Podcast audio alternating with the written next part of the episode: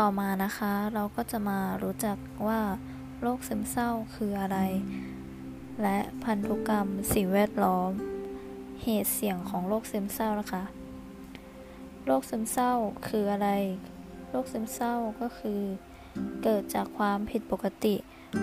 ของสมองในส่วนที่มีผลกระทบต่อความคิด อารมณ์ ความรู้สึก พฤติกรรม รวมถึงสุขภาพทางกาย แต่ที่คนส่วนใหญ่รู้เกี่ยวกับโรคซึมเศร้าก็มักจะนึกถึงเพียงอาการ หรือสภาพจิตใจที่เปลี่ยนไป จึงคิดว่าโรคซึมเศร้าเกิดจากความผิดหวัง หรือการได้รับความกระทบกระเทือนทางจิตใจ และจะสามารถรักษาหรือแก้ไขได้ ด้วยการให้กำลังใจ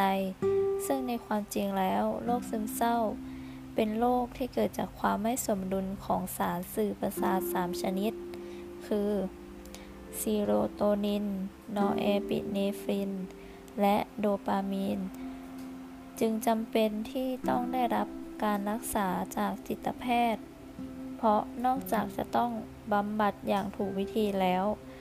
ยังอาจจะต้องใช้ยารักษาร่วมด้วย พันธุกรรม สิ่งแวดล้อม และเหตุเสี่ยงของโรคซึมเศร้านะคะ ปัจจัยเสี่ยงที่จะทำให้ผู้ป่วย เป็นโรคซึมเศร้าประกอบไปด้วย พันธุกรรม สิ่งแวดล้อม การใช้ชีวิต หากมีฝาแฝดคนหนึ่ง เป็นโรคซึมเศร้า หรือไบโพล่าฝาแฝดอีกคน มีโอกาสเป็นสูงถึง 60-80%หากคนในครอบครัว ที่เป็นญาติสายตรงพ่อ แม่ พี่น้อง ที่เป็นโรคซึมเศร้าก็จะมีโอกาสเป็นมากกว่าคนทั่วไป 20%อาจสรุปได้ว่า ระหว่างพันธุกรรมกับสิ่งแวดล้อม ปัจจัยที่ส่งผลให้โรคซึมเศร้านั้น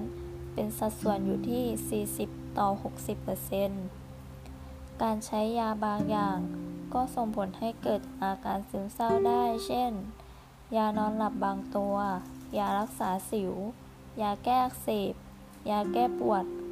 สารเสพติดหรือแอลกอฮอล์ค่ะ